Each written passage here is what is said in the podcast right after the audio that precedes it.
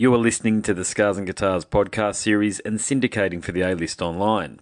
My name's Andrew Mackay Smith, and what follows is an excellent conversation between myself and the very talented Keshav Dhar of Indian prog metalers Skyharbour. The reason for the conversation is to promote their brand new album for 2018, Sunshine Dust. Let's have a listen to what Keshav has to say. Here we go. Here he is. How you going? Hey man, how you doing, Andrew? Yeah, doing pretty well actually. Just uh, just leading dad life at the moment. Um, picking the daughter up from nice. school and going to take him out for some fish and chips tonight. So I'm looking forward to that. For Friday night's going to be a bit special. Nice. Give your little one a high five from me. I will. I will. How about you, mate? What have you been up to lately? Um, not much. The day's just getting started. You know, it's uh, it's half eleven in the morning. Hmm. Uh, I'm a musician, so we we do tend to, you know, we um, this is for me. Mm. Yeah, just getting ready to hit the studio. Uh, I'm recording a band today, so yeah, more of the same, really. Excellent. I was really looking forward to this chat. And one of the key reasons, of course, apart from being an excellent band and you're you're an outstanding musician, it needs to be said as well. I haven't Thank actually, you so much, man. man, I, I haven't actually spoken to anybody from India that's a musician. I've got a, I've got a lot of friends. My uh, All right. a lot of mates are, that are uh, from India or have Indian heritage. My uh, youngest daughter, her godmother's um, Fijian Indian. So um, we we sort of are familiar with the culture beyond the love of the shared love of cricket. Put it that way. right. You know. So tell me, that'll be my first question for you before I talk about the album. What inspired you to start a band? Because I understand you're from New Delhi, and I don't think it would have been easy to start what effectively is a hard rock or a heavy metal band. So can you tell me how you got things started? Uh, right, yeah. So um, this goes back to about the early 2000s. You know, I was in high school. I, I mean, of course, I was into you know uh, rock and metal music and stuff. I started getting into that when I was in my uh, mid to late teens. But when I went to college, which was not in New Delhi, actually, it was in this very rem- remote student town uh, in, in in one of the coastal corners of the country. And the scene there, it was a really tiny town, and there really wasn't anyone around uh, who was who was interested in you know making this kind of music because this was uh, around the time I think that you know the whole underground djent thing you know if you Hmm. if you were familiar with that Sure, was yep. was just starting to you know just it was bubbling under the surface you know these the the, the guys who would eventually form periphery and tesseract and these bands. And we were, I, I was following them on you know on social media and well on discussion boards and stuff. And i remember just being like i want to play music which is like you know this progressive weird experimental sort of stuff. But around me even even though i was in a in a college town and i was surrounded by kids by people my age mm, mm, people were mostly interested in just you know sp- playing in cover bands Hmm. or um, doing little beyond you know your red hot chili peppers metallica you know just the, the, the usual suspects. And it was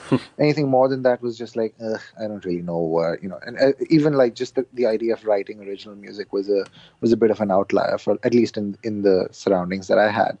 So i i was you know just going online and seeing what i could do. And as as it turned out i came across discussion boards where these guys were basically uh, one man army uh, situations, you know, like where there were guys who were just recording their ideas by themselves and pretty much being the band, but doing it all by themselves on a computer, you know, with sample drums and, uh, you know, j- yeah, just basically using the, the, the, the computer as their instrument to lay their ideas down.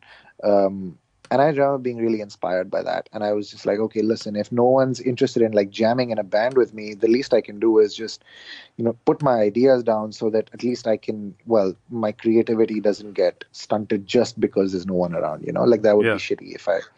Uh, so I started doing that and I started getting into, you know, DIY home production and you know bedroom recording or whatever, and um, and yeah, as it turns out, I I just started making material because the simplest thing to do was if you know if you if you're struggling to find material to practice your recording chops on, just do it yourself, mm-hmm. right? Make yep. the material yourself. So I started writing these demos, and as it turns out, of course, like they they just happened to catch the fancy of a bunch of people at that time.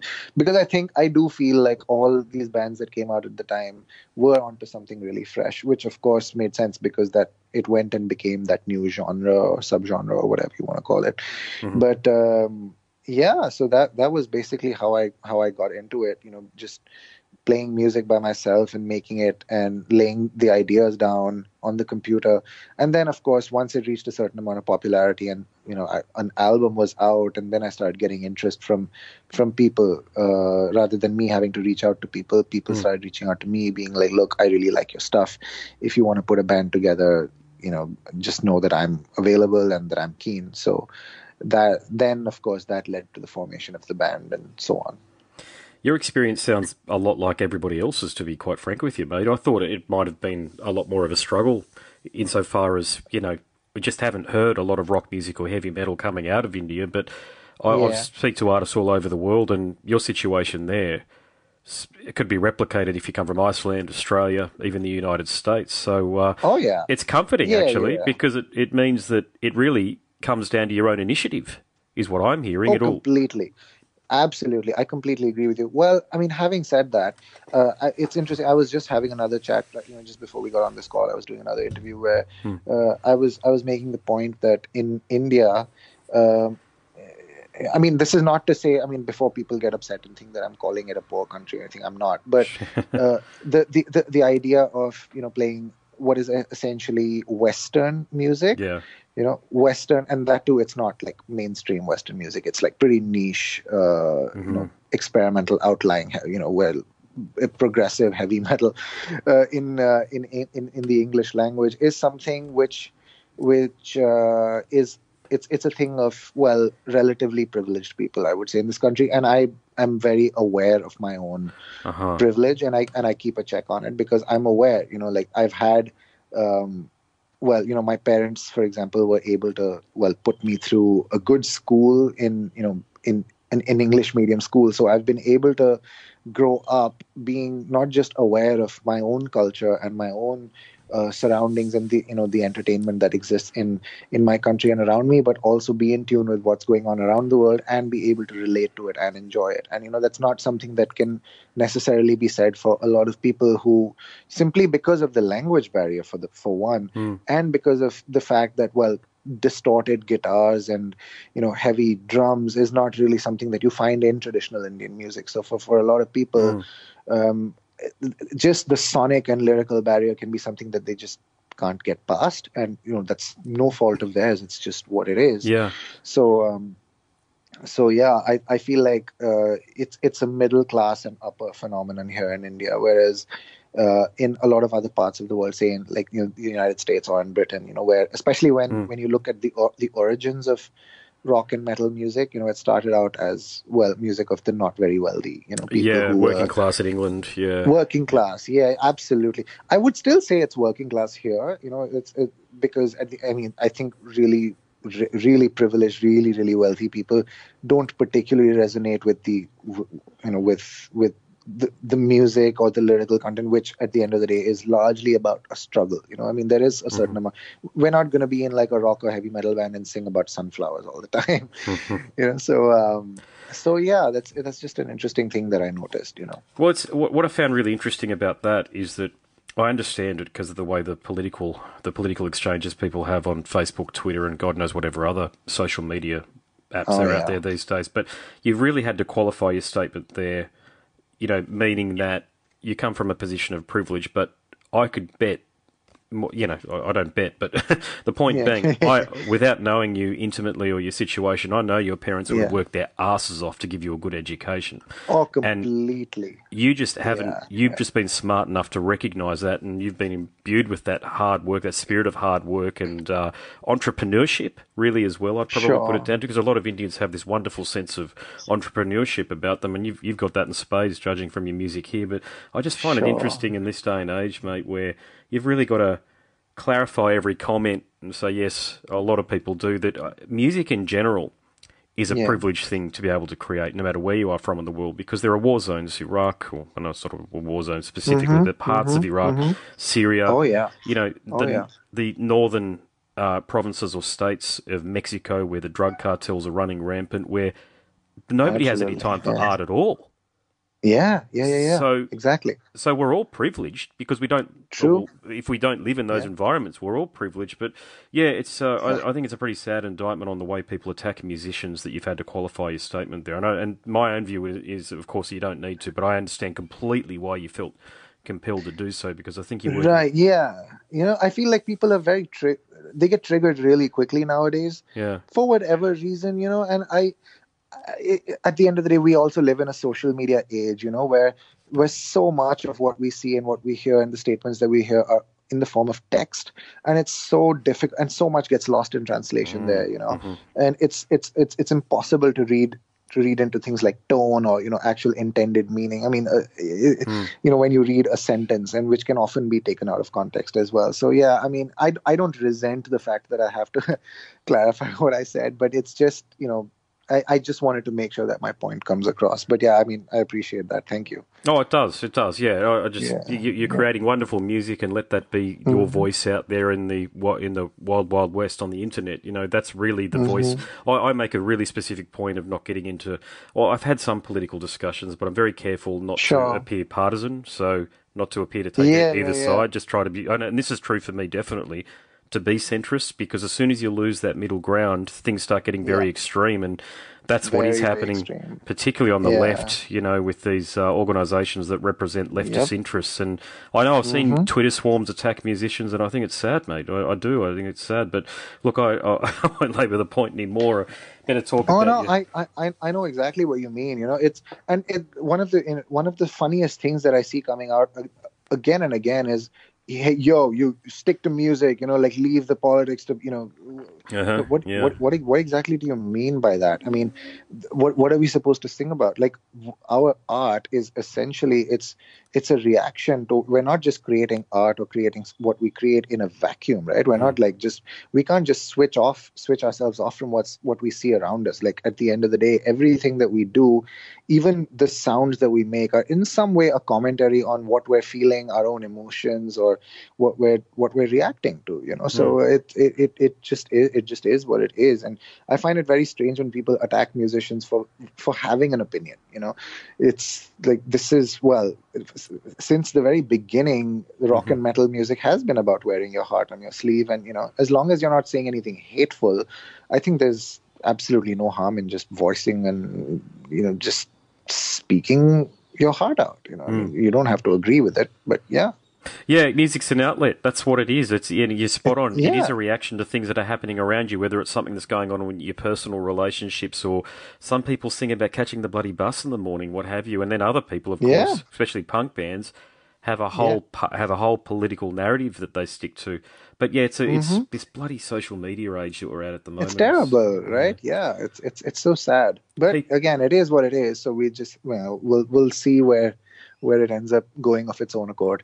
I listen to Joe Rogan's podcast fairly regularly, and um, he came up with a fairly Oh, I good. love you. Yeah. yeah, he's, he's, he's so good, and the way he's he's able to articulate his thoughts and the variety of guests he gets on. But what did he say Mm-hmm. about social media? He said that it feels like I think this, but I don't want to get the point wrong, but I understood it Sure. to be that he felt that social media demonstrated we were in the adolescence of our species because of the way we attack, hide behind anonymous handles and attack each other. Well, I don't Yeah. do it. You don't do it clearly, but other people out there do do it. And what Yeah. what's you know at the end of the day, you do not say to people online who you don't know what you wouldn't plant on a sign in front of your house. Oh, yeah, absolutely. so so yeah. Yeah. But yeah, anyway, yeah, yeah. you It's, know. it's yeah, humans. So let's talk about Sunshine Dust. I'm really enjoying it, by the way. I had it on in the car when I was uh, Thank you. picking up the daughter Thank before. you. I'm so happy. I'm I'm really glad you're enjoying it. Yeah. It- Look, I, I, and I do enjoy it, and it's probably uh, it's highlighted by the fact that Tesseract, Periphery, and uh, the Butterfly Effect, Karnivool. To be honest with you, they aren't bands that Yeah. I typically listen to, but I do like your Really stuff. interesting. Yeah, I do like your stuff, and I think it's the guitar work that you've put in there. Um, and I think his Nice. songwriting is very. I think you've got your finger on the pulse with regards to songwriting. There's a lot of melody. There's a lot of really good hooks, and I don't feel like when I'm listening to the music on Sunshine Dust that I'm waiting a long time for a, a melody or a hook to come at me. So it's very engaging music. Right. So right, right, do you get right. that feedback very often, or or is it or is it do you get lumped in with the Tesseracts and the Peripheries and the like? We yeah that's interesting. We actually do tend to get lumped in. And i think well it, i think it's easy for people to make you know to sort of just put us in that category because of course we shared well tesseract singer was our singer until uh, this album until well until our last album. So uh, i can see why they lump us in with that category. But yeah it was uh, it's it's interesting you say that because one of the things we took away from um, well after our last album was out, we sort of just had a bit of a think and we put our heads together and we were like, you know, what do we want to do going forward? What do we want to explore? You know, what Mm. we've we're two albums down. We've put out well almost two hours worth of music. What do we have to say right now that we haven't said before? And I think all of us wanted to just get to the point a little quicker you know like we wanted to we wanted to make music that was we didn't want to dumb it down by any stretch but we definitely wanted to make it more hard hitting and more concise and more more engaging so that like you know more it should we wanted it to grab the listener like quicker and we wanted to just we didn't want to waste time getting to the point because i mean we've done the whole expansive prog thing you know where you take like 2 minutes into a song to really get to the to get to the meat of the song which is cool yep. and, we, and we've done that and we've explored that but we felt like we just wanted to do we just we i think we were just at that point in our lives maybe it was the music we were listening to um, that you know just made us think okay let's let's write some songs where we where we don't need to spend like a couple of minutes getting to the point you know let's get to the point in the first 30 seconds. So that was cool Well, that's th- that immediacy. I'm so glad you say that because that's what I found compared to the other bands. And I'm not rating on the other bands or heaping shit on them at all. They're wonderful artists, Sure, all sure, those artists. sure. But Yeah. your stuff's far more immediate. It doesn't take two or three minutes for something to kick off because oftentimes I, I get so many albums a week, right? yeah And I listen to them, and sometimes I think something's wrong with my phone or the media device that I'm listening to the songs on. But it's not. It's just that you know, song four has like a two minute introduction or something on some of these albums, and I uh, I don't really understand it to be honest with you. And uh, yeah no no I, I i get i completely get where you're coming from i think uh you know we were we were we were having a bit of a throwback i think themata by Karnivool which was of course their most uh, i would say their most poppy or their most Sure. accessible record yet you know where uh, i mean that album was just full of hooks and those hooks like they didn't waste time getting to them right i mean you so um yeah i think i think we were we we were really channelizing a lot of our australian influence there you go. on this one Yeah. yeah The other thing is you've attracted the attention of some serious heavy hitters. So I'm talking about Chris Adler, who I understand you went on tour with Sure. him Lamb of God in 2012, and also Marty Friedman from Megadeth, or formerly of Megadeth, has played on some Yeah. albums in the past. So uh, Mhm. focus on the Chris Adler one. Did he just reach out to you randomly and say, "I love your music, guys. Let's go on tour," or how did that? That's ex- well, we didn't exactly tour with them. I mean, we supported them in India on their India leg of their world tour, but Uh-huh. it was just the one show. But yeah, that it was exactly as you described. I I literally one day just got a, and this is before it was a band. It was just me at the time. I, I just got a random message. I think I, on my SoundCloud account because that's where I used to post all my demos, Hmm. and I got. um I got a message from this user called Eagle Adler or something, and I was I remember looking at it and being like, yeah, okay, that's some fanboy who you know wants Yeah. to call himself Adler because well, that's what we all do, right? like you know, it, it's like so, so many people in so many Indian kids, I'll see them where they'll just say if his name is something something, and he'll just insert the word Petrucci between his first and his last name because I've seen I've seen that plenty of So- times on the net. Yeah. It happens all the time right? So i just thought this was another one of those and this there was this person saying hey you know really enjoying your stuff. Um, i i have i run a i run a small indie uh, record label of my own and was wondering if you'd be interested in you know like having it.